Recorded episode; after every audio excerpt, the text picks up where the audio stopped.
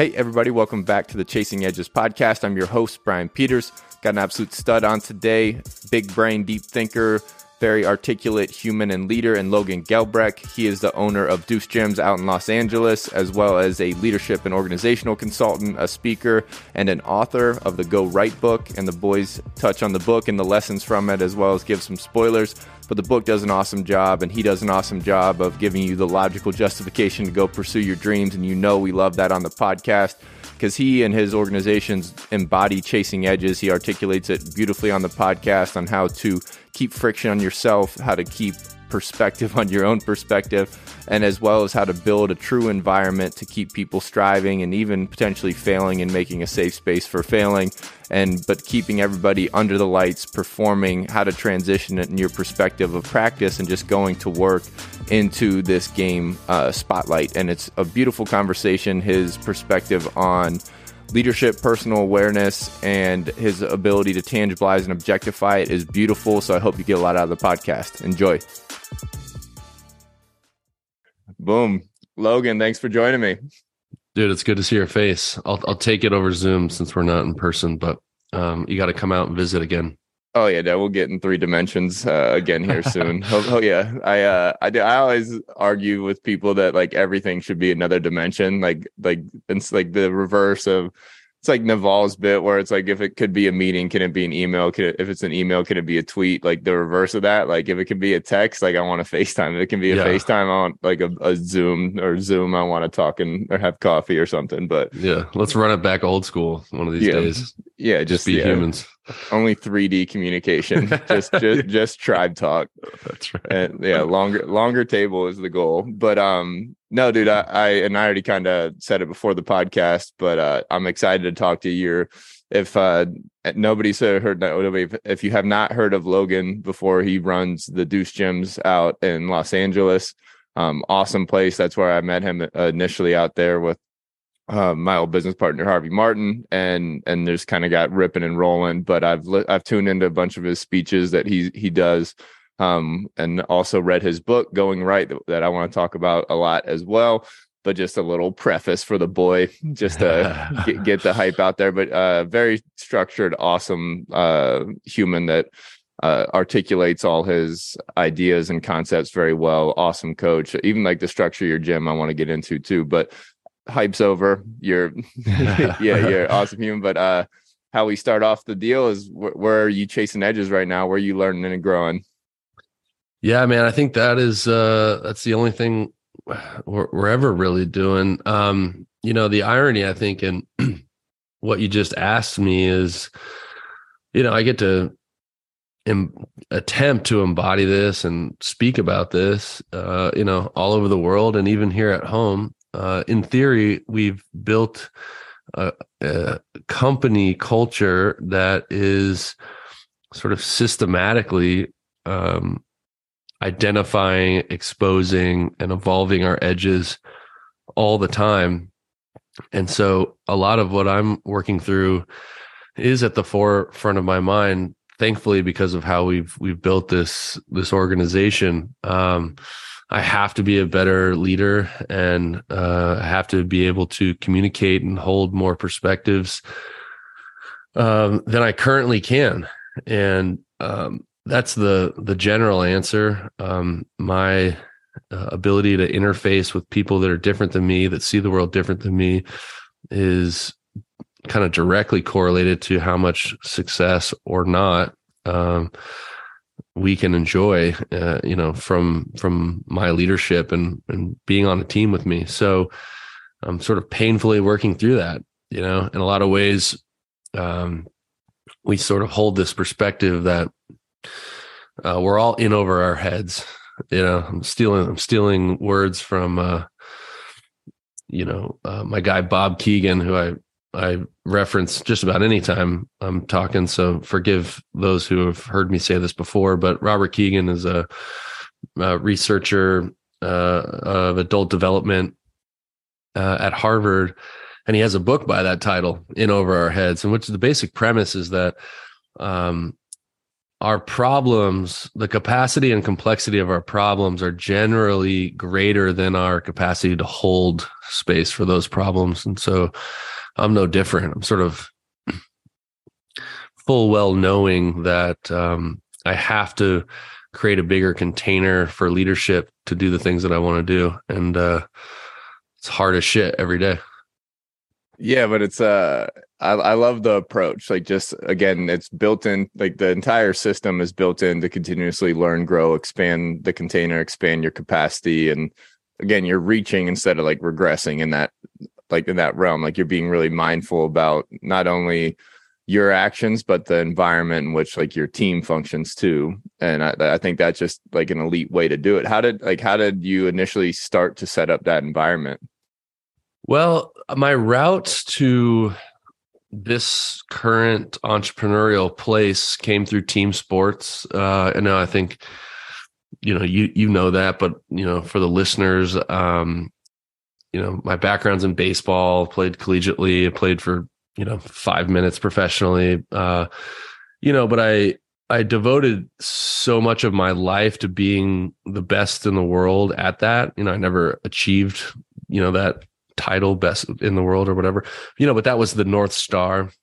And i think that in that container or that vehicle we'll say of athletic achievement you can really start to unearth the principles of what is better. That's the question you're really trying to ask every day. I'm sure you showed up to a locker room every day just trying to answer that same question like what is Yeah. better? How do i do that? And let's just do that you know, Yeah. like if you tell me to stand on my head and count backwards from 100, your boy's upside down.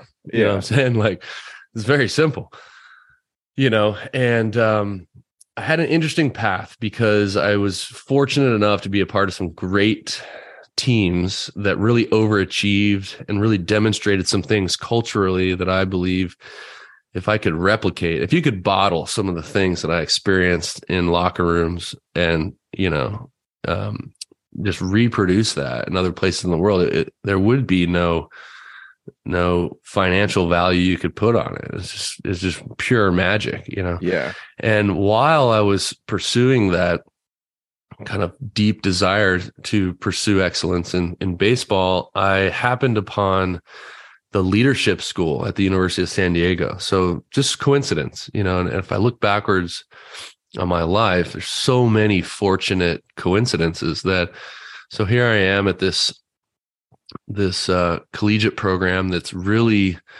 overachieving and transcending anything we ever were before kind of real skin in the game on the field and the University of San Diego decides to build a leadership school. I'm like, okay. And the the amount of units required to graduate with a minor in this leadership school was the exact number of units that I had free in my schedule. So I'm like, all right, we could go underwater basket weaving with it. We could do like a weird, you know, take a knee and like do a weird light schedule, or I can sort of steal this leadership minor. So we went for the minor is the is the the story. And as it plays out, the NCAA uh, creates the first year of the universal start date.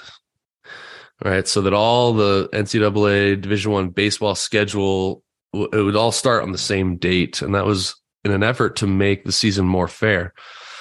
For example, the University of San Diego, we'd usually play our first weekend in the last weekend of January Mm. which you know if you're at boston college you're i mean you're not even playing a home game till three months later you know Yeah, it's just insane. right? So they push it back longer story made shorter played the same you know whatever it was 52 games in a condensed amount of time. And i was never going to be able to attend the capstone course of this leadership minor which you had to take last. And so that is what serendipitously puts me in a position to go to the school, ask for some sort of favor or I don't know, make the class harder. Like, how, how do we work this out? They didn't have any answers. And so I went to the professor who was teaching it, who's uh, Dr. Karen Miller, who I think, uh, you know, we've talked about in the past. And I tell her my story. And she, you know, she didn't tell me what she said to the school until like you know, eight or nine years later, but she really went to bat for me and basically created an independent study for this final course where I would take the course with her one on one. Let's go. Yeah, let's go. Right. And it was intense. You know, I've never, there's no place to hide, right? Just someone looking you in the face, like talking to you about the course materials. And it was a sweet deal, man. She, she taught the course to me one on one. I had to bring her a California burrito every time. That was part of the deal. Uh, I could stomach the $4.50 for that. Uh, and, you know, so then all this is a, a long story, but I think it's important to share. So, you know, my left foot is on the field trying to drive leadership in what I would perceive as a consequential environment. You know, uh, I'm a civilian, I'm not at war or whatever, but you got 30 other guys who perceive that they're on this planet to be the best baseball players in the world and to win a national championship. That's our, our reason for being. And that's really fucking difficult and vulnerable and the whole thing. And then my right foot is in this academic conversation, which is, in my opinion, the most timely conversation about adult development, group dynamics. And this is largely what I teach now. So as we fast forward, Dr. Miller ends up going on to Harvard, working with Bob Kegan, you know, coaching the best in the world at developmental organizations, you know, Ray Dalio's organization, Bridgewater, it, insane, right? Yeah, elite groups, yeah. Elite, man. And um and so, you know, to be honest, I wasn't that talented of a baseball player and I'm not that talented of an, of an academic, but maybe having one foot in the arena and the other foot in this theoretical world has put me in somewhat of a primed position to do what you said at the outset of this podcast, which is to communicate some of these things in a way that maybe my team and other teams around the world can relate to. And so these are the seeds of what Deuce is. In my opinion, Deuce is a case study, it's a way to practice these principles. And um, I, I think it makes for an interesting outcome. You know, I don't claim to think that we're the you know the best gym in the world or I'm the best leader in the, in the world necessarily but it is an interesting advantage to start from that point of view rather than how most gyms start which is someone is just so obsessed with muscles that they start a gym and then they attract other people with that interest. And that's sort of the end of the story. Yeah but that's uh, i mean there's so much to unpack in that in general where again like the ability to articulate or bring like be like the Prometheus. I keep using this example on the podcast now, like bring fire from the sports world and the academic world and creating this message that people can digest. I like I think that's where like there's so much leverage in the ability to articulate and communicate. And obviously I think you do that beautifully um in all all your businesses that you got going on where it's whether it's consulting, coaching, but the the one of the coolest things I saw at Deuce was the um i'm gonna probably articulate it wrong but the the coaches school inside of deuce where one it's yeah. like a you have to earn the right to coach there in general no promises you have to pay the, pay your dues and it might not work out and then on top of that these coaches are constantly getting refined there's not play there's the environment's not built for complacency yeah. And I think those structures, like, uh, I, I, hope you can uh, obviously make that sound better from what I just tried to say. But in that realm can the because one of the coolest things because i was talking to caroline and uh, like a lot of people at, at the gym and where you have them coaching and you take away one of their communication abilities whether it was uh i think it was like hand movements or take away their voice and they still have to coach. And you start to get again solving problems and create the art of coaching where you don't know what your weakness is until again something's exposed and i think that's really cool but um yeah. so so yeah if you want to articulate a hundred percent yeah. So so what you're speaking about is uh let me take one step back. So it's it's clear to us in the organization if we use deuce as as the organization we're talking about right now uh we have two bottom lines. One is uh making profits revenue selling fitness. That's one of the uh, that's that's one of the ways that we're in business. And, and then the other one, which is the rarer one, is that with as much weight and intentionality, one of our bottom lines is the development of those inside of the organization, meaning to the same rigor and standards that we would be like, hey, you know, we can't make less money in 2023 than we did in 2022.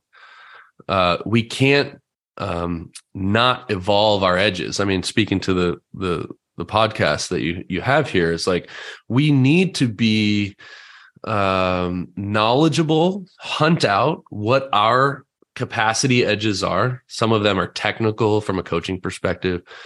Most of them are are not technical. They're they're more adaptive from a leadership perspective, from a human being perspective, and that's a whole rabbit hole. I think we can go down here in a second.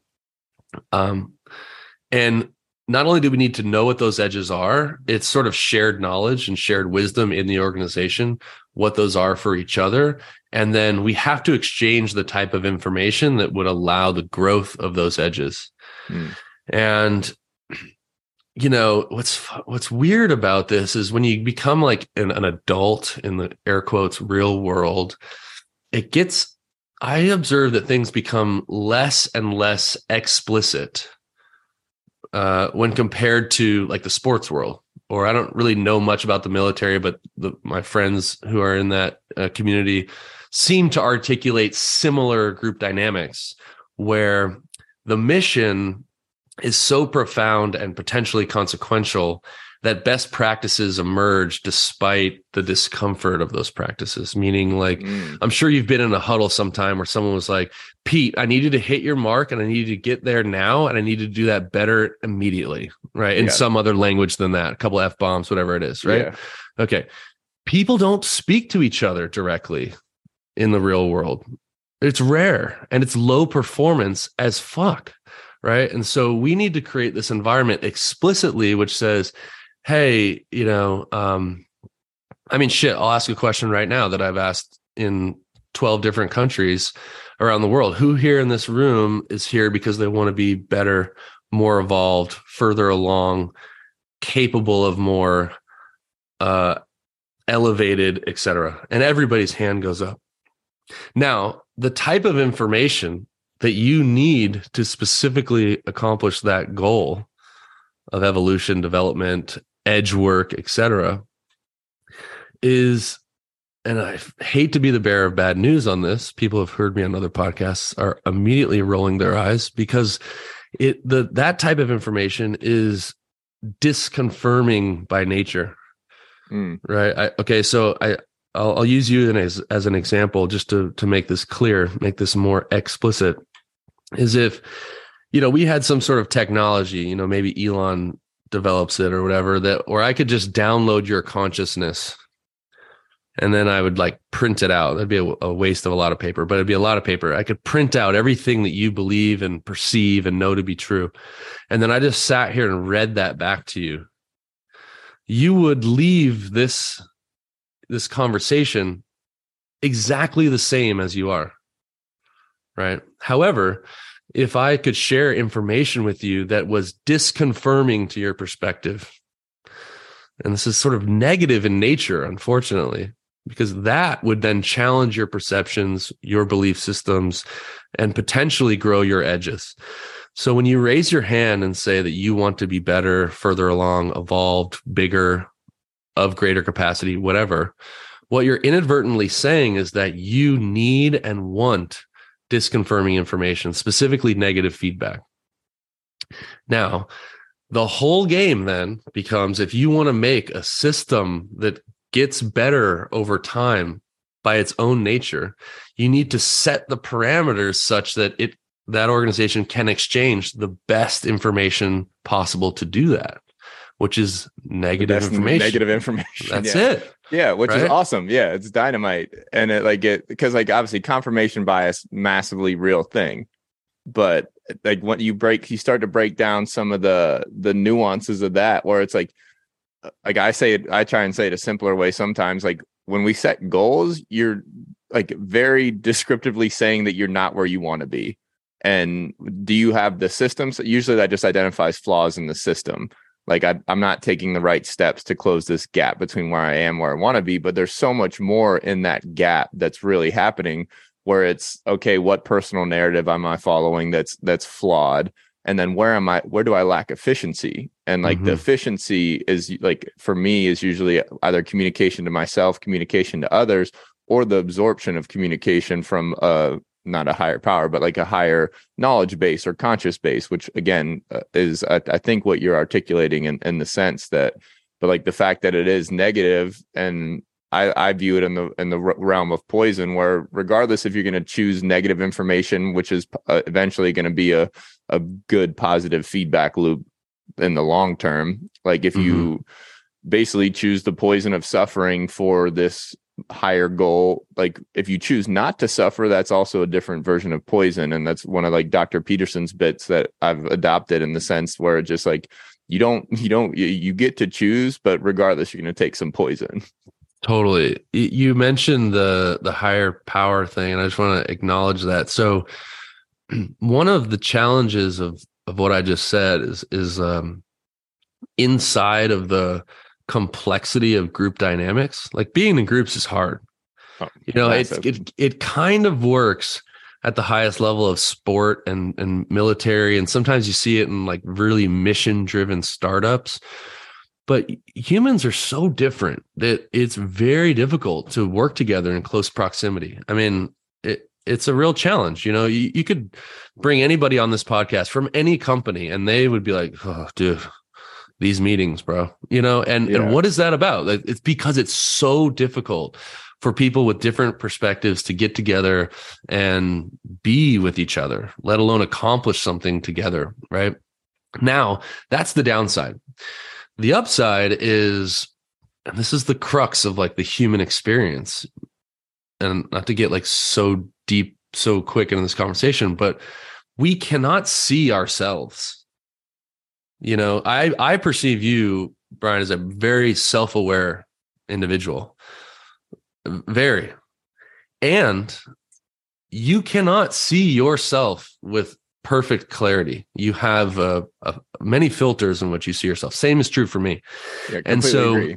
yeah, and we can we can use the upside of group dynamics to increase the clarity of our vision of self right? If if self-awareness is the key know thyself is the key to this whole trip then you'd think you'd want to take advantage of all the mirrors around you to get a better look right? And um you know if i'm just evaluating how I show up on on podcasts, like from my own perspective, I think sometimes I live in the clouds a ton, and people maybe listen. They're like, "Wow, that was like two smart people talking and I don't really know what to do with that, but something important was said.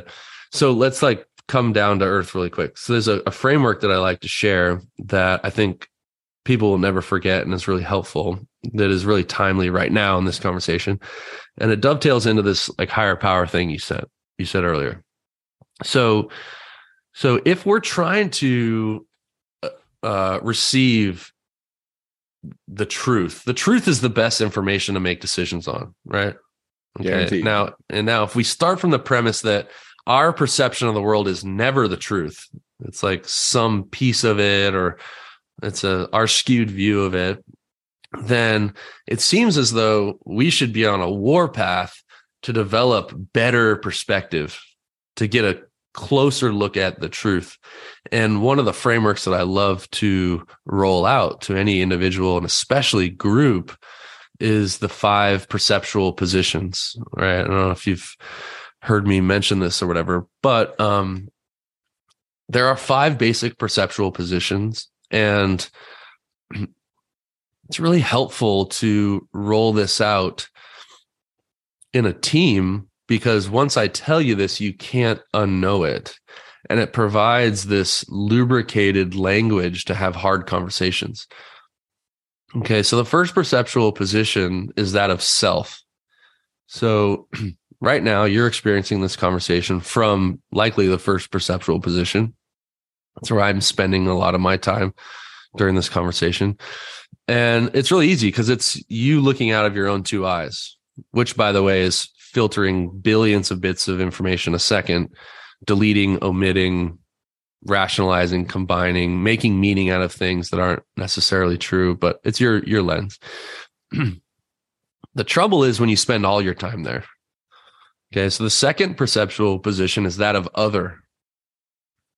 Now, I wouldn't be an expert in it, but I could try to start taking on your perceptual position of this conversation.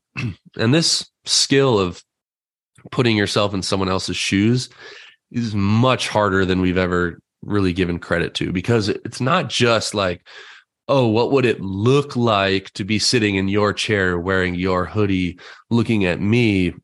it's more like, could I imagine how I would perceive this if I grew up where you grew up? If I lived the life that you lived, if I valued the same things that you valued, right? If I had the experiences that you had, all of that. If I was mm-hmm. exactly as hungry or as tired, as frustrated or as inspired as you were right now. That's the second perceptual position. The third perceptual position is that of the observer, which is sort of like if you could symbolically observe this interaction from like over there. And when I say over there, I just mean not here, kind of like behind a pane of glass, no emotion. You don't even really know who you are or who you, who I am. Just like, oh, those are two dudes. That makes sense. This person's saying this. Uh, he's nodding. A perspective that is not really emotionally invested in either side.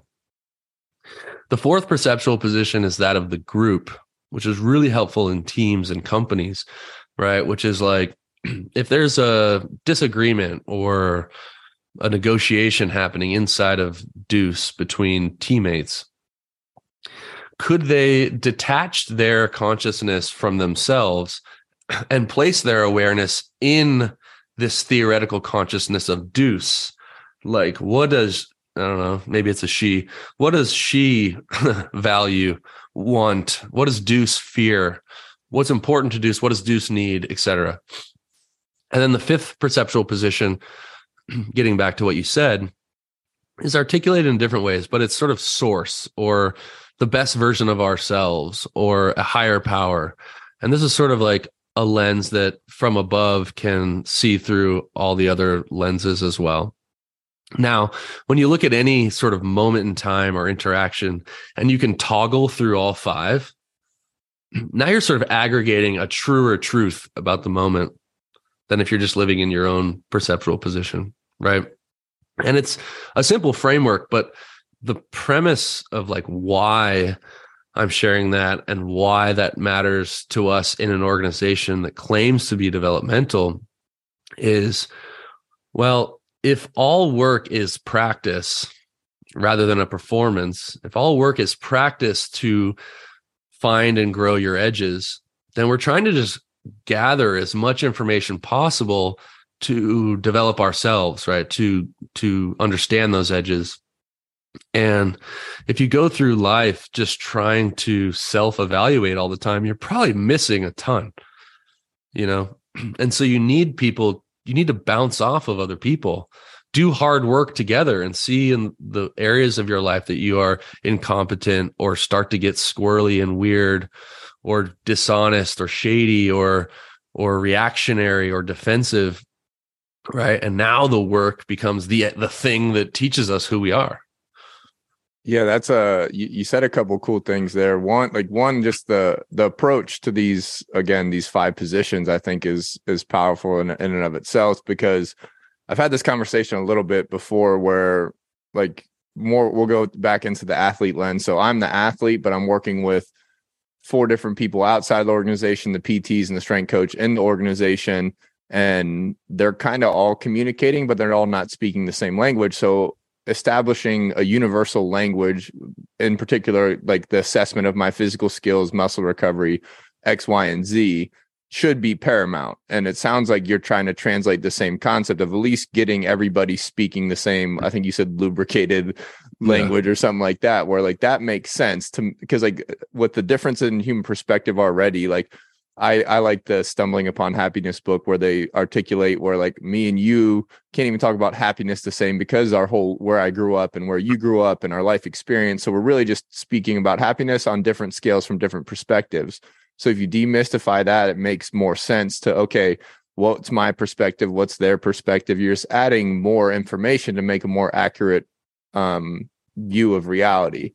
And 100%. then you and then you even broke down like the like what's really going on in our mind. Like our brain, our brain's really built built for again movement like vision and movement and staying alive outside of that it's not meant for like all this higher consciousness emotional iq wanting needing reaching that that whole side of life. So i think the more people can understand that like reality is not even reality. Like our vision and what we're actually seeing is on a point two five second delay anyway. So we're really just seeing a, a, delayed loop of reality too right. which i think's funny. But the stepping like again just to kind of go through this the stepping into other people's shoes obviously i think beneficial without having to go higher articulation on that. But now when you start talking about the observer i really like that world just because one it takes you out of your own perspective and i think the frequency of that needs to increase and a lot of humans myself included in that realm because like I, it's kind of like everything in the world's out of sight out of mind like like the sick kids in africa or wherever like all these things are really bad things are happening but out of sight out of mind. But and and intentionally as a human like your purpose your faith like things that like can drift to failure drift out of uh you're like into the peripheral i think is really powerful like that's why the, the i really really like the back three portion of uh the five five positions because that's where i think is a separator and a team dynamic and i think it's in mistake unmistakable yeah it's it's all an effort to move towards objectivity you know mm-hmm. and this is a a rabbit hole that we can go down quite deeply and i do want to come back to the the developmental arc at Deuce just to to give some scaffolding as to like, well, what does this look like in real life? Um, but objectivity, you know, like our our our awareness is subject. So the opposite of objectivity is subjectivity. Our experience is subject to many things that are outside of our view. To your point, you're just talking about, oh, I like the bottom three because those those three pieces of awareness are very rare for us to spend time in, right? I even talk about, you know, anybody who's meditated ever. It's like, regardless of your style of meditation, what is meditation? It's actually a moment of observing the observer. It's like you've been you observing life through your own lens this whole time. And meditation is like, well, can I observe me and what is that? It's it's sort of like metaphorical space. It's like distance from your own subjectivity, so you can see things maybe more as they are. You know, and so as we come down to like our work, since work is a major source of like meaning for people, then what better and ripe environment to grow this sort of clarity and objectivity around our own development, you know? So this is all pretty high level, but at Deuce, we're we're trying to mechanically do this and it's definitely not easy you know i got to be careful because sometimes i talk about this in a way that's like oh there you know because we have a model here therefore it is a slam dunk. You know like i like to say uh you know knowing any of the things that you talk about in your podcast you know all the brilliant concepts and ideas doesn't make it easier necessarily because hard is hard. Yeah. You know, like it, knowing what it's like to, you know, do hard work doesn't make that difficulty go away once you're there. You know, 20 rep max back squats feels the same whether you're an expert on what that is or not. You know, yeah. it's fucking dog shit. Yeah, guaranteed. That's the point. Now, so how do we do that? Well, um, there's this rite of passage. So again, we're in the real world now with adults allegedly, uh, and it gets harder, in my opinion, when someone's life isn't on the line or some sort of championship isn't on the line. You know, this like ever since you were seven years old, you wanted to win this thing. That's a lot of meaning. Like people are willing to to do a lot of intense shit when you care that much. But when it's just work, and I say just work, you know, just a paycheck, just a career, I think we can lose some of that sort of like edgy fuel. Okay. So I just find that we need to make things a little bit more explicit. And I say that because you're going to recognize all of the principles that are inside of Deuce largely implicitly in your, let's say, football career, right? So, first and foremost, I observe, we observe that the best teams in the world generally have some sort of rite of passage. And a rite of passage is a period that either, and this is my view, filters for and or develops certain attributes. Okay. And so our rite of passage happens to be coach's prep. It's the thing you mentioned earlier. So it's like, hey, I want to work at your gym. It's like, you know, it looks cool or whatever the story is. Okay there's good news and bad news. The good news is I think it is cool. And I think, you know, you can make like a living here and you can do stuff that you can't do at other gyms. The bad news is this is going to be hard. You know, you could probably make money faster anywhere else in the world uh, because we have this rite of passage coaches prep. And essentially, to distill it down, it's just going to take longer. It's going to be not as physical, but let's say physically and emotionally challenging. And it's going to either uh, develop in you or reveal to us that you have two qualities that I think are critical to high performing teams. And that is unique levels of trust and willingness. Okay. So people who make it through this rite of passage either already had it or through, by going through the process will have it on the back end, which is m- more mutual trust in the team and a higher level of willingness than is normal, right? So there are certain, you know, you've been in locker rooms where you look across the room and you're like, I didn't grow up where that dude grew up. I don't necessarily, we don't even necessarily like each other, but there's a thing that connects us that means I trust him and he trusts me. And I'm willing to work harder, go to my edge, do more difficult shit.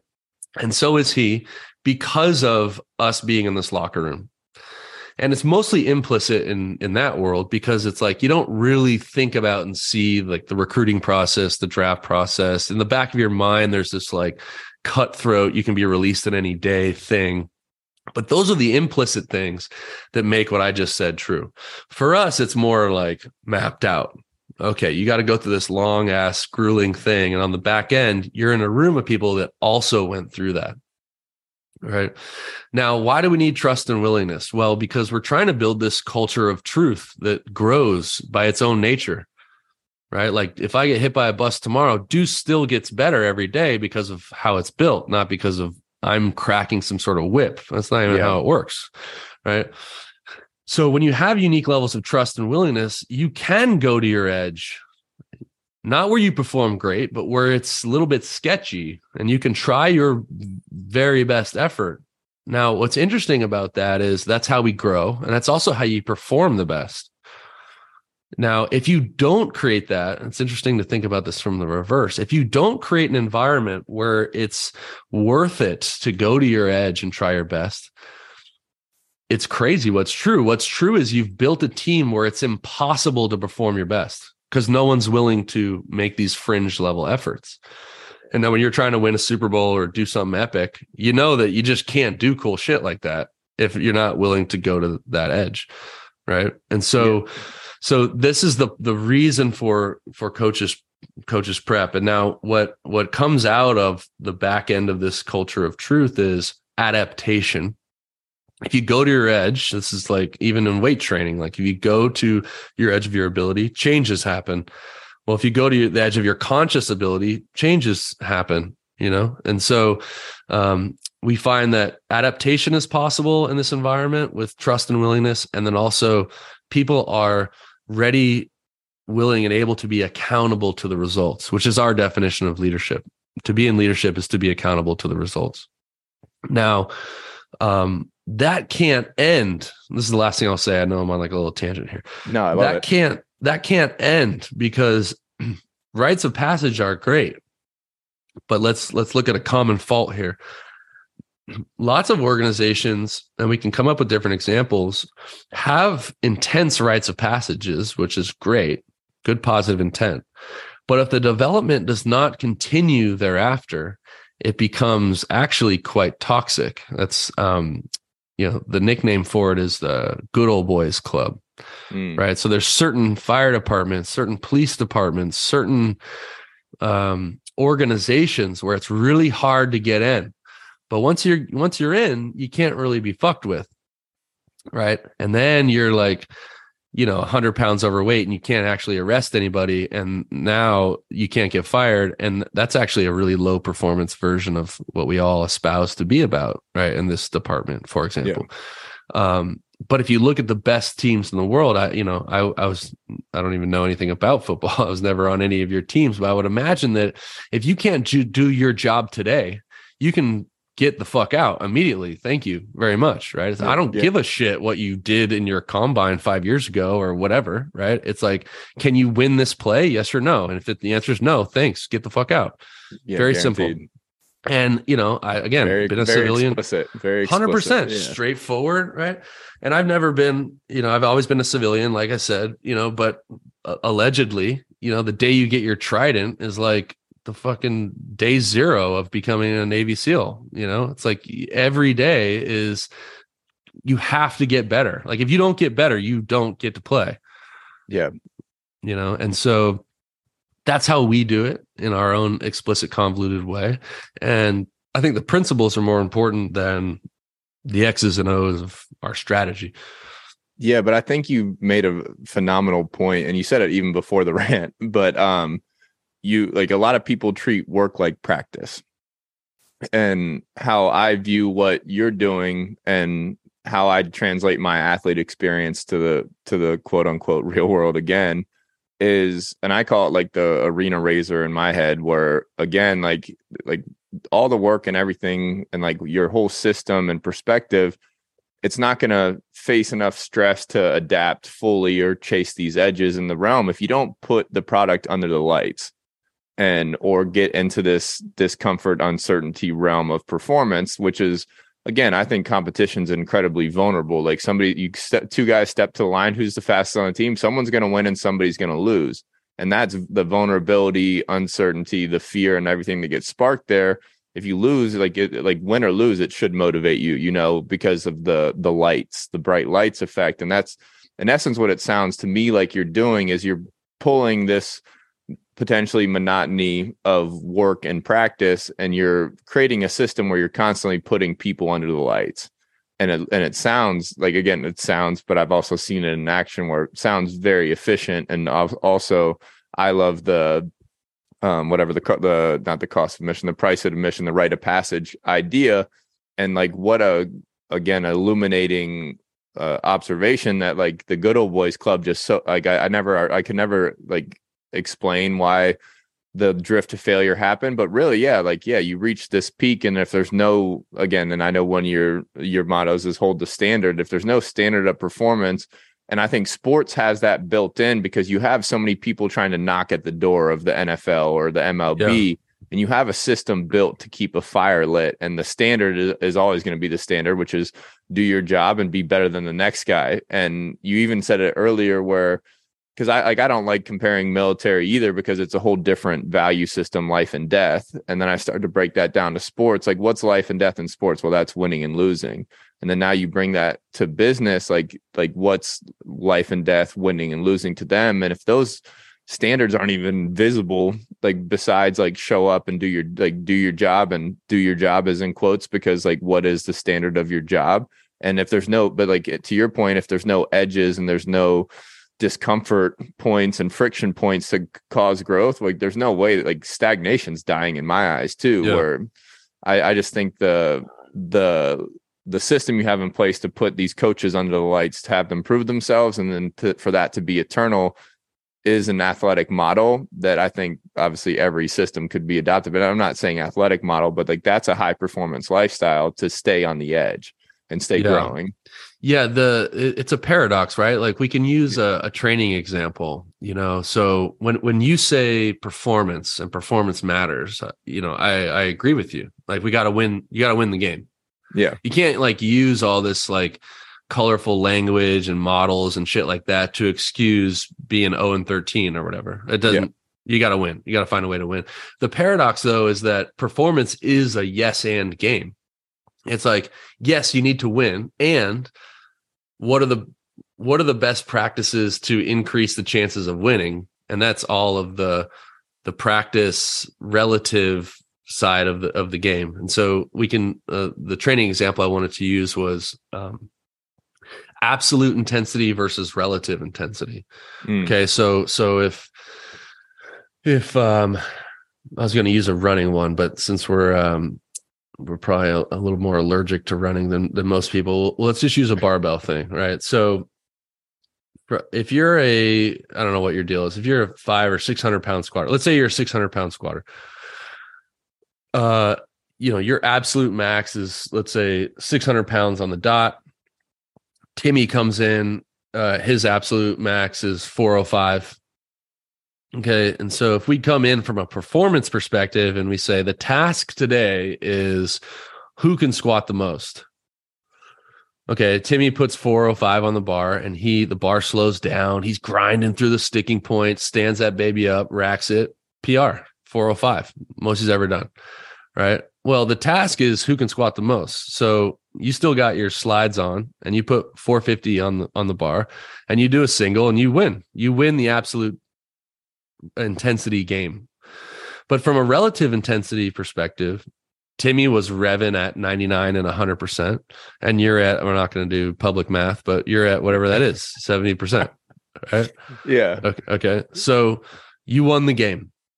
Now, the paradox of performance is how specifically do both you and Timmy improve performance? And it has nothing to do with absolute intensity and it has everything to do with training at relative intensity right? It's like how many sets of five uh, is he going to do at 80% and how many sets of five are you going to do at 80% of, of your thing right? And so getting better is a is an effort of relative intensity you know? And it, so if you don't acknowledge that part of it right we can we can extrapolate you and timmy's arc out. Like if you just go into the gym to beat timmy every day and he's training at a relative intensity he's his needle's going to move.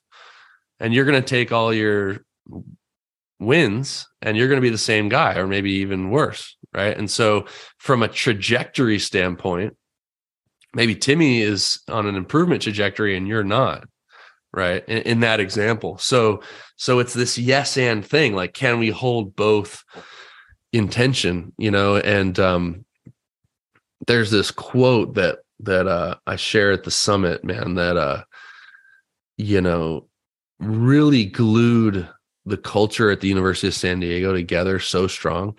Mm. Because we were like a top 25 program, mid major school. You know, it's the kind of school where, you know, we'd go play Georgia and Texas and all these teams or whatever, but like your professors kind of don't really know we have a team kind of thing. It's like this yeah. weird, you know, you know, you're not like, you're not like living the life, you know, but you're, you're good at what you do. And, um, and we really overachieved with this this motto that I think articulates what I just said really well. It's this like divorce of process and results. Mm. Right. And it um it goes like this, you know. Um it says we will not accept in victory that which we wouldn't accept in defeat. Right? Yeah. And now you have this beautiful tension where you can sweep somebody, you can beat the absolute fuck out of somebody. And coach kicks in the, the door of the locker room and says, The fuck are we doing on the bases? And this, that, and the other thing. And I can't, that, that, and you're just getting ri- ripped from a process perspective, right? Objectively, absolute intensity wise, we scored more, you know, runs than the other team and we won. But our, if our process is not, um, executed with excellence, then this is unacceptable here. And the opposite can be true, right? You can lose, you can take an L and come in and it's golf claps. Like we execute, we won every single pitch. We our process was dialed. We had our our plan, we executed, and we just got beat. And now you have an environment where it's this like anti front runner culture where it's like we're we're so committed to mastering what we can control that we trust and and back and support process over the outcome right and, and uh, that is the sweet spot and i think we all want to you know bringing it back to like Deuce, for example, which is a business in a for-profit context in the real world with real adults is like I think everyone wants to work at a place where you can try your very best and fail and it be okay. And that's what we got. You know what I mean? And if we can't master the X's and O's of the things that are in our control, I don't give a shit if we're the most successful gym and like it's unacceptable.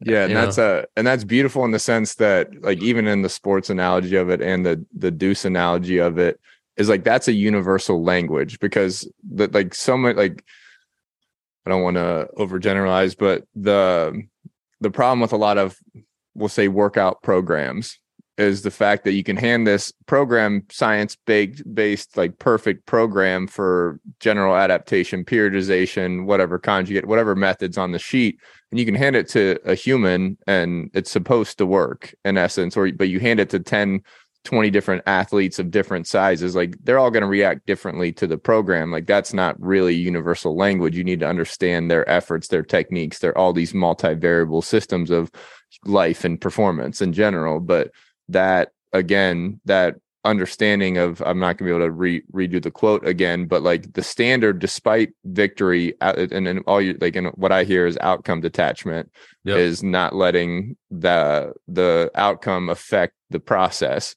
is like that's the universal language that can be and you articulated it beautifully and like it doesn't matter if you're an athlete or uh, a business folk or whatever it ends up being like you can understand the logic in that. And i think that's that's freaking beautiful in the sense that like now like now you can move forward once everybody's speaking that language. Yeah. And you know i think it's one of these things like um maybe it's not this simple but i do think this is a side benefit is um it's a bit of a permission slip you know? It's like people want to live in a world like that. I think a lot of what moves me through the world is is trying to create things that I wish like I wish this is how it was. You know? And I think that if I'm going to say something that maybe sounds self-focused or egotistical and I, and I hope it can be heard as a generality but you know i've had this observation and I, I, can tell a story maybe uh, if, if we have time, that led me to believe this. But you know, human beings want to be led, uh, and it breaks my fucking heart to say that, man. But like, people want to be led. Tell me how it's going to be. And when you tell them how it's going to be, generally there's a relief. Oh shit. Okay, cool. I got to try hard and do my best. Okay, thank God. All right, I'll got you, Roger. You know, but if it's left unsaid, we get weird.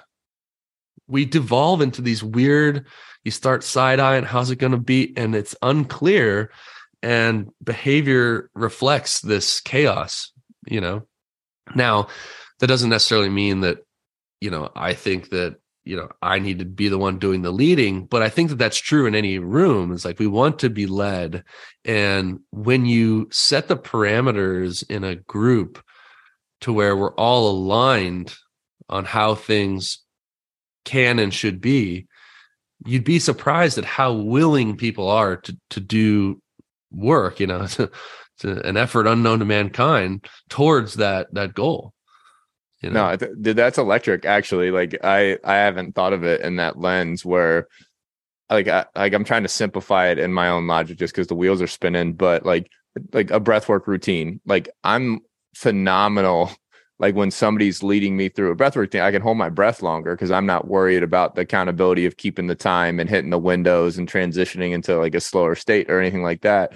Where like okay, but like the the idea of like uh, you're talking uncertainty, uncertainty in that realm, and it's kind of like just like if you know the rules of the game, you can play. But like life has so many variables and freedoms and all those things that like that the weight of those is heavy and if you know like at least somebody's leading from the front and carrying like yeah then i'll give extraordinary effort. And then i, I kind of just wanted to because i think you articulated that really well and it didn't come off as egotistical in any any generaliz- generalization because i know that to be true in my own experience. But in your realm of people want to live in this world where you can try your hardest and fail and that's okay or that's even the standard i think is really powerful in the sense that like everybody wants to be present and like we hear enjoy the process and all these things. And but like in and at the end of the day a lot of people live in the past and have all these regrets. And like that's where a lot of people live. And then it's fear of the future and uncertainty. And maybe you get led through that and life's easier. But besides the point um the idea of this relative effort that you're also talking about i i just say max effort in my head for that yeah. realm. But like it like and hopefully this transitions beautifully to your book just because your your the subtitle of your book is a logical justification for uh, pursuing your dreams. And so the logical justification in my head for giving max effort and staying in this red line of friction in my life is that looking back on my life and looking back on sport or any of my business ventures like if i went as hard as i could and tried and made this magnificent effort and failed like i didn't have regrets there and that like addition by subtraction like now like where else can, can i go max effort in this relationship? Can i go max effort on this next venture or this workout routine whatever? Because if i have to look back and say was i trying? Did i try as hard? Did i ask all the did i do all these things? And i know i didn't that all my regrets stack up there because now like i can i can never go back and change my nfl career where i should have done x y and z you know like whatever it ends up being. But like i think that aligns in the sense where like that is very logical to me to pursue a level of relative suffer or relative uh what's your what was your phrasing? Shit um intensity relative intensity, relative intensity yeah. yeah. And like and again you're gonna you're gonna t- you're gonna take the poison one way or the other. I'd rather suffer and strive and reach than like sit back and again check the box check into work and regress in in whatever sense you want to because that's poison too. Stay, sitting on the couch is poison versus going to work out. Yeah and, and yeah it's built in there pretty beautifully you know? I think we were lucky to have sport which is a finite game you know? Life is an infinite game but but sport you know puts these horizons out there. Sport creates a very clear gap between where you wish you know all right, you're two for four. I mean, there's obviously two at bats there that you, you know, you wish were different. So there's a built-in gap all the time. You know, all the time there's these imperfections that are sort of clearly articulated to you that provide this sort of space to take responsibility and and traverse and and push and and go to these edges. You know, so I've always said, and this kind of like dovetails into the book. It's like it really doesn't matter what it is you know, I haven't played a single down of football in my life. I don't even know what what's what in the thing. However, I I know for certain, and you know, I'm cheating a little bit because we've had a, few dinners together or whatever. But I know that you you've learned things that I've also learned through that vehicle, you know, and all you really need is something to give enough of a fuck about to introduce you to your edges. That's it. You know? Uh, and and if the thing that you care enough about um you know, I should say it different. If you care enough about something, right? You will go to your current edge in pursuit of that. And you'll have to overcome that to to get to the next level, you know? And so it's a coincidence that at age whatever six i like started to care about this like atrocious sport baseball you know whatever yeah.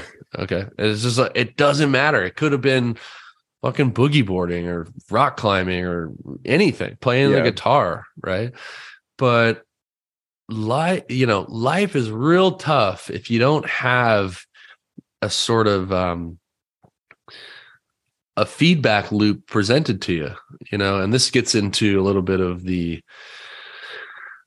the the book as well. It's like we know that adversity and this disconfirming information grows us right? We know that. But if you're moving through life only leveling up every time you get cancer or there's a financial crisis or your house burns down there's no agency in that. I mean, life will definitely grow you up on its own terms. But, you know, I mean, you, you know the the the science around um, our psychology, right? It's like if you're a victim to your environment, there's no agent by definition. There's no agency in that. And you cannot be happy in an environment that you perceive you have no control over. That's the state of victimhood. Yep. You know, and there's so much utility in having agency, meaning like a, a sense of control over something, anything. Yeah. Right? Understanding the, of your capability. Yeah. To the point, to the, to the point of, you know, even you go down the dark path of like a Viktor Frankl scenario or a prisoner of war scenario.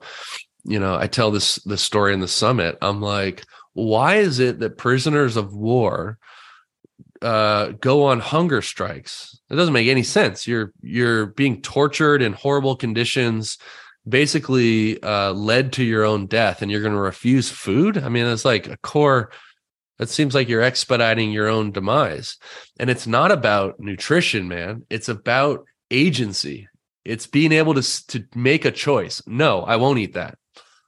Thank you. Now I have some autonomy, right? And it's a dark example, but when you when you are a player in your own game, there's agency is is leadership. It's sort of being responsible for this this space between where you are and where you wish to be. It's it's taking it's saying I'm missing the standard, yet I am responsible for that distance between where I am and the and the standard, right? And uh and now to bring the agency conversation into development, it's like, yeah, if you are moving through life being developed on life's terms, yeah, someone's got to break up. Yeah, unintentional growth. Yeah, that's right. It's great. It's gonna it's sure. gonna happen. It's gonna happen. Yeah, you'll have some stories. Someone will break up with you. You you crash your car. You'll you you know you'll lose a leg or whatever goes on. Or you can take the principles of growth and and inject them into how you do every day. And now, who's in charge of your development? You are right. You are pursuing this on purpose, right? And I think that's just a much more fulfilling way to navigate life. You know.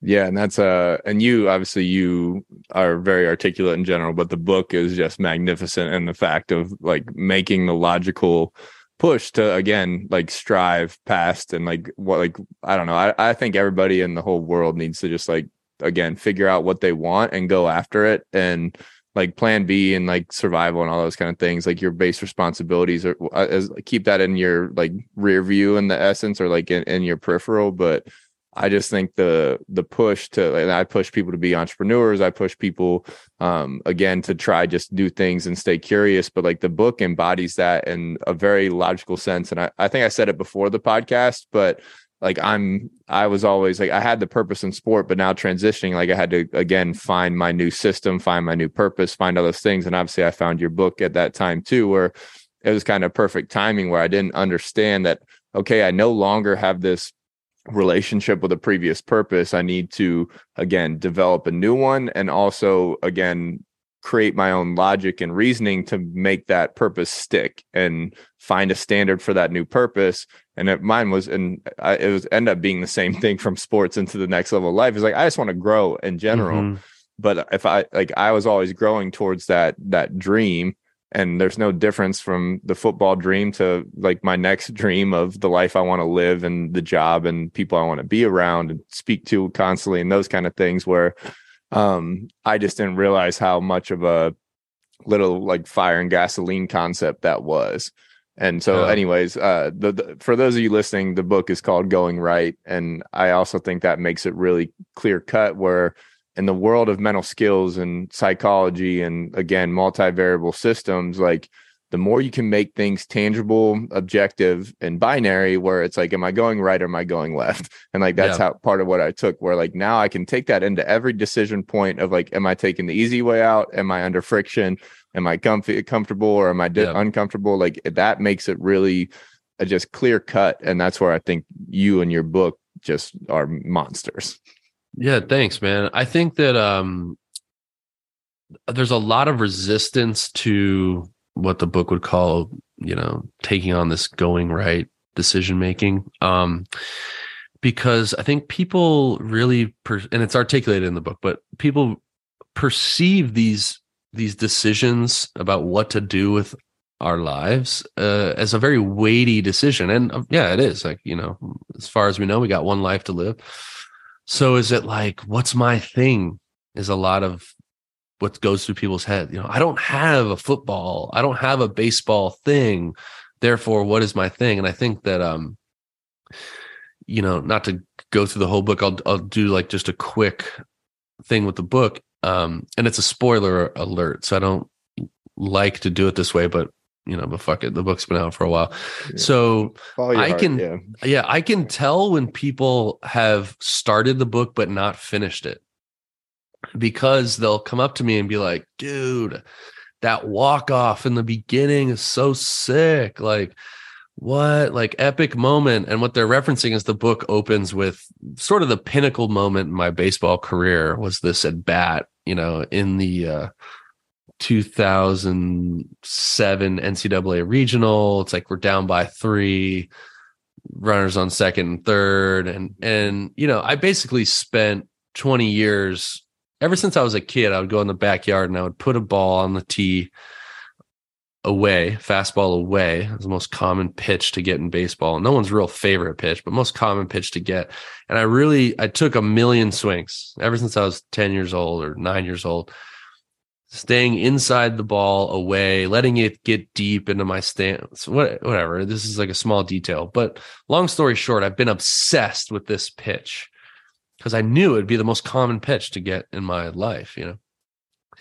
And uh, you know, you put in 20 years of work or whatever, and then I'm in this scenario and like, you know, the game's on ESPN, sold out crowd, it's a massive moment. If we if we can't produce my 29 brothers, our season's over, like the whole thing. And it's, it's a feels like a weighty moment. And it's really broken down to mastering the moment. You know i'm trying to see this picture and and increase my chances of success and do the impossible which is like hit this freaking you know baseball you know. And um and it's this classic flow state moment. Time slows down i'm coming in with a specific job which is to hunt a specific pitch in a specific place which is a fastball away to put a good swing on it, something I've practiced for 20 years, to hope for the best success, to like do this crazy thing.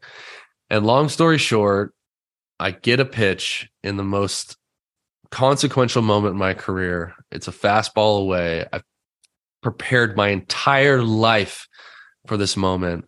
I put a perfect swing on a pitch that I've been practicing since I was nine years old and backspin a ball 400 feet for a home run. And I, I, I don't even uh, remember the the feeling as anything other than heaven. You know, it was just like this. I get goosebumps just just talking about it. You know, and and yada yada yada. It's this whole mapped out thing that makes me want to cry, and and is a really beautiful start to the book.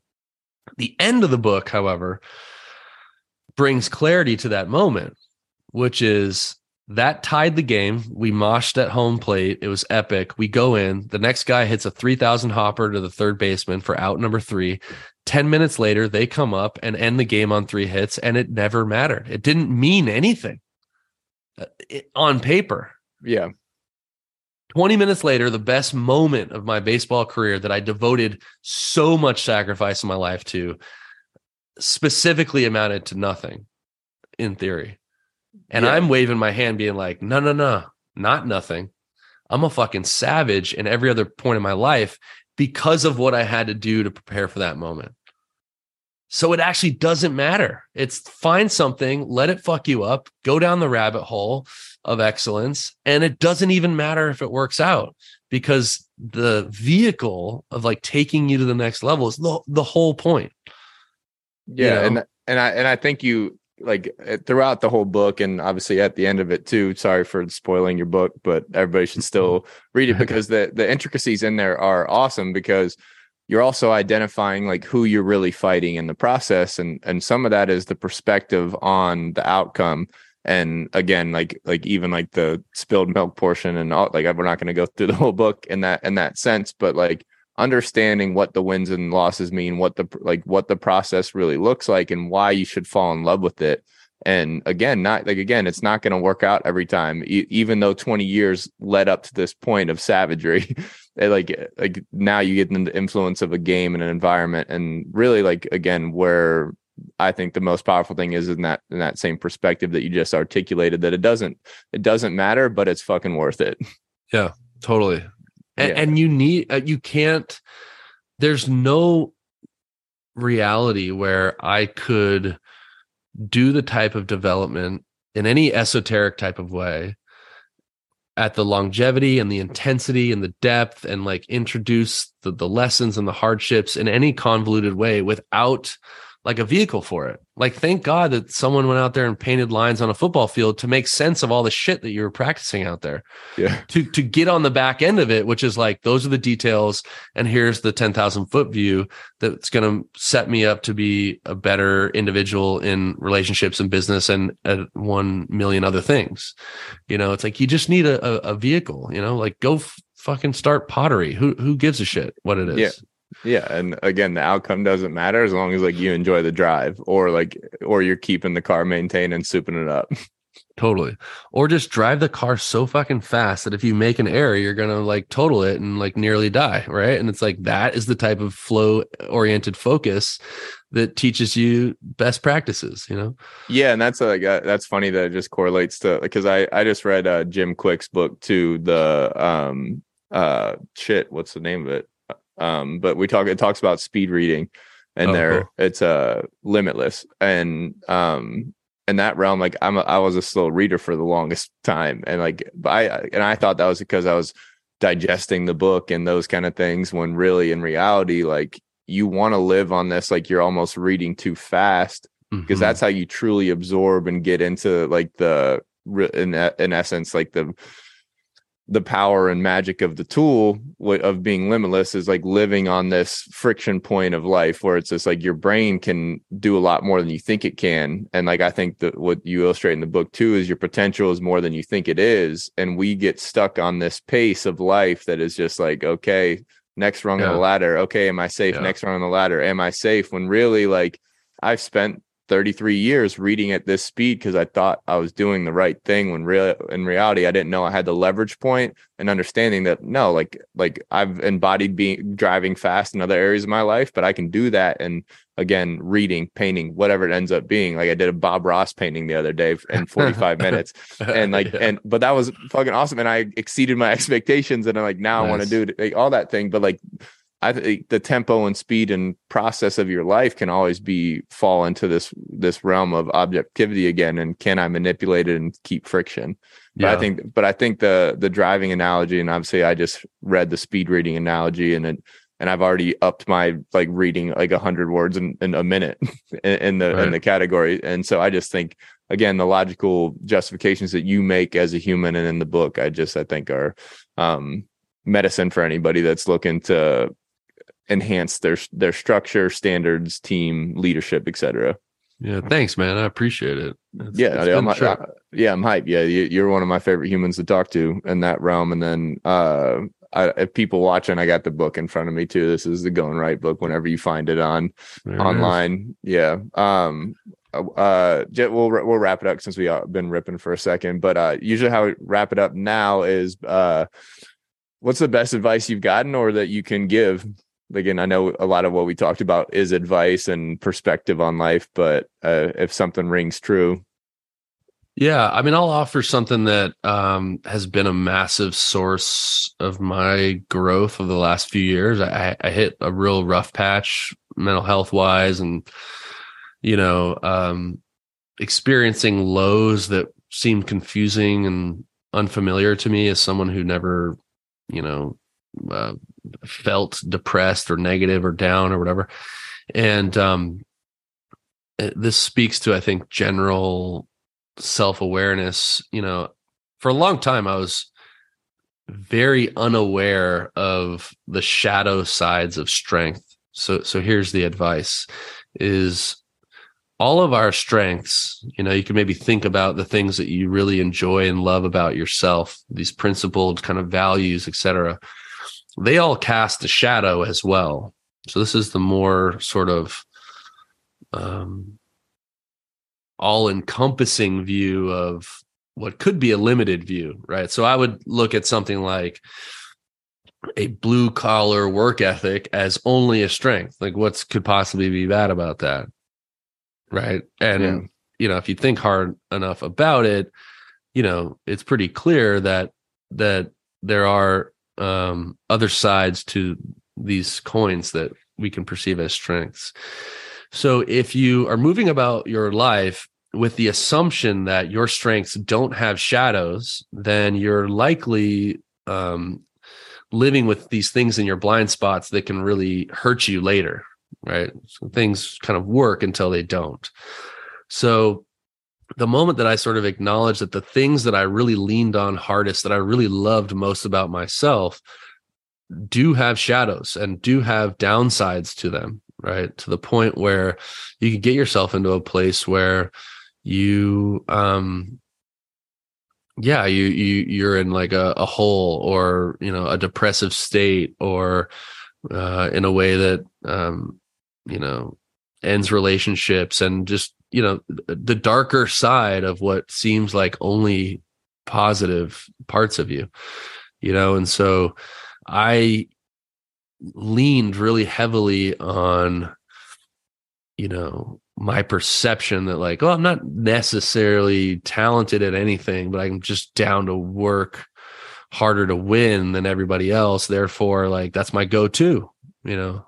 And and then you could get a few years down the road and literally have no idea what you enjoy what you um prefer what things um you need to like recover or whatever the case may be right and so i would just invite anyone listening to have a self inventory and just play the game of like the best parts of me have shadows and if i don't know what they are i got to really uncover what they are because they're there mm-hmm. You know? And um yeah so it's been an interesting process of like learning myself again in a lot of ways you know? Um i still uh, struggle but you know i got to figure out what what makes me tick you know? What what do i enjoy? What's fun? Because I, I was out there trying to win win the game so to speak to the level that sort of lost myself and that's no, the truth. I, well, and that's and that's awesome because I relate pretty heavily with that, and, I, I've experienced some of that over the last couple years for myself as well. And I, I just like I didn't know how to get out of it because again, like like the old things that used to make me happy don't didn't make me happy, and yep. or or I didn't or I wasn't even available to to them anymore. A locker room or yep. like a like a game that that high or that physiology or whatever it ends up being but I do think that's uh and like but like the the you but you provided advice and a system in there where it's like we always have to evaluate that inventory and we always eventually have to prioritize it. And like so I I went through a phase where I was like scheduling life first and everything else was falling and like so like or life but by like things that were new or exciting. And then then hopefully that spin me out. It didn't really spin me out of it at the time but I I still pulled some of the practice and, and applied it. But the the trap there um, that I've felt and I've had to coach through a few times is like the Icarus paradox is what I've been calling it is where like what got you there doesn't keep you there. And then when all these variables change when you again when the workhorse was the reason you got there but the racehorse is what's keeping you there you need to spend time again being this racehorse that can show up once a week or show up on presentation day or lifting day. And yeah. I i the only thing i knew was being a workhorse. And like that like that i think that hurt me. And while i was still playing like that's all i knew was work capacity when really i needed to fine tune my racehorse.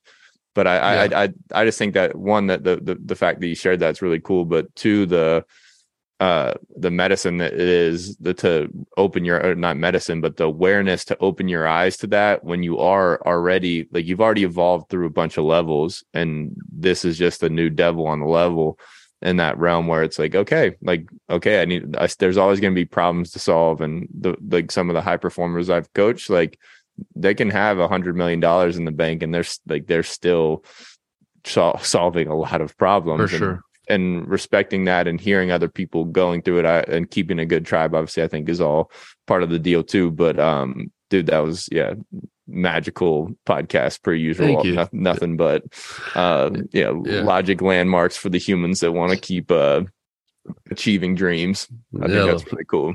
Well we got to go 3d man. I'd love to yeah. grab a meal with you and i really appreciate you having me on.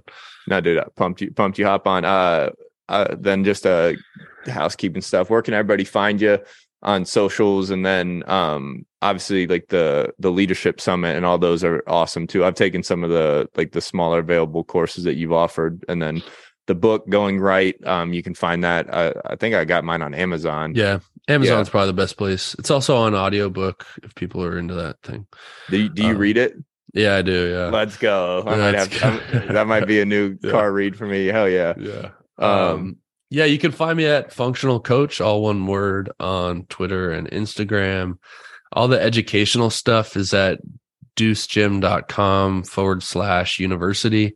I'm actually leading a cohort of a course called Business Prep 101 which is non-specific to fitness. You know, gym owners definitely would benefit, but it's it's general and its premise, and it's 13 lessons. And uh, there's a, a call, optional call that's recorded, and I'm taking a group through it starting January 18th, I think. So if people want to hop in that cohort, it's a good time.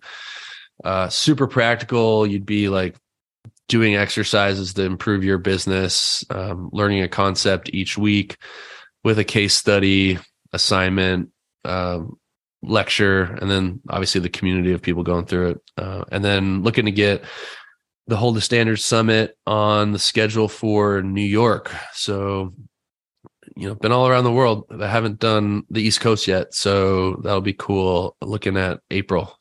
Boom. Yeah. yeah. And then uh but like uh for clarity's sake, because uh because I'm probably gonna hop in at the the the business uh 101 is yep. what it's called. That's, business prep 101, yeah. Business, business prep 101. That's the 13 classes are virtual, right? And then we can yep. hop on. Okay, cool. Yeah. All right. Perfect. Yeah, that's awesome, Sweet. dude. Well, yeah, again, thank you for your time. Yeah, thank thank you, man. And uh hope to, to see you in person soon. Yeah, you're the man. Be well. Right, bro. Yeah, you too.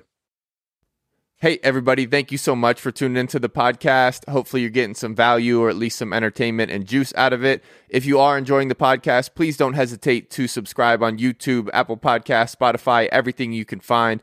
All the support and interaction is greatly appreciated. Thank you for all the support and have a day.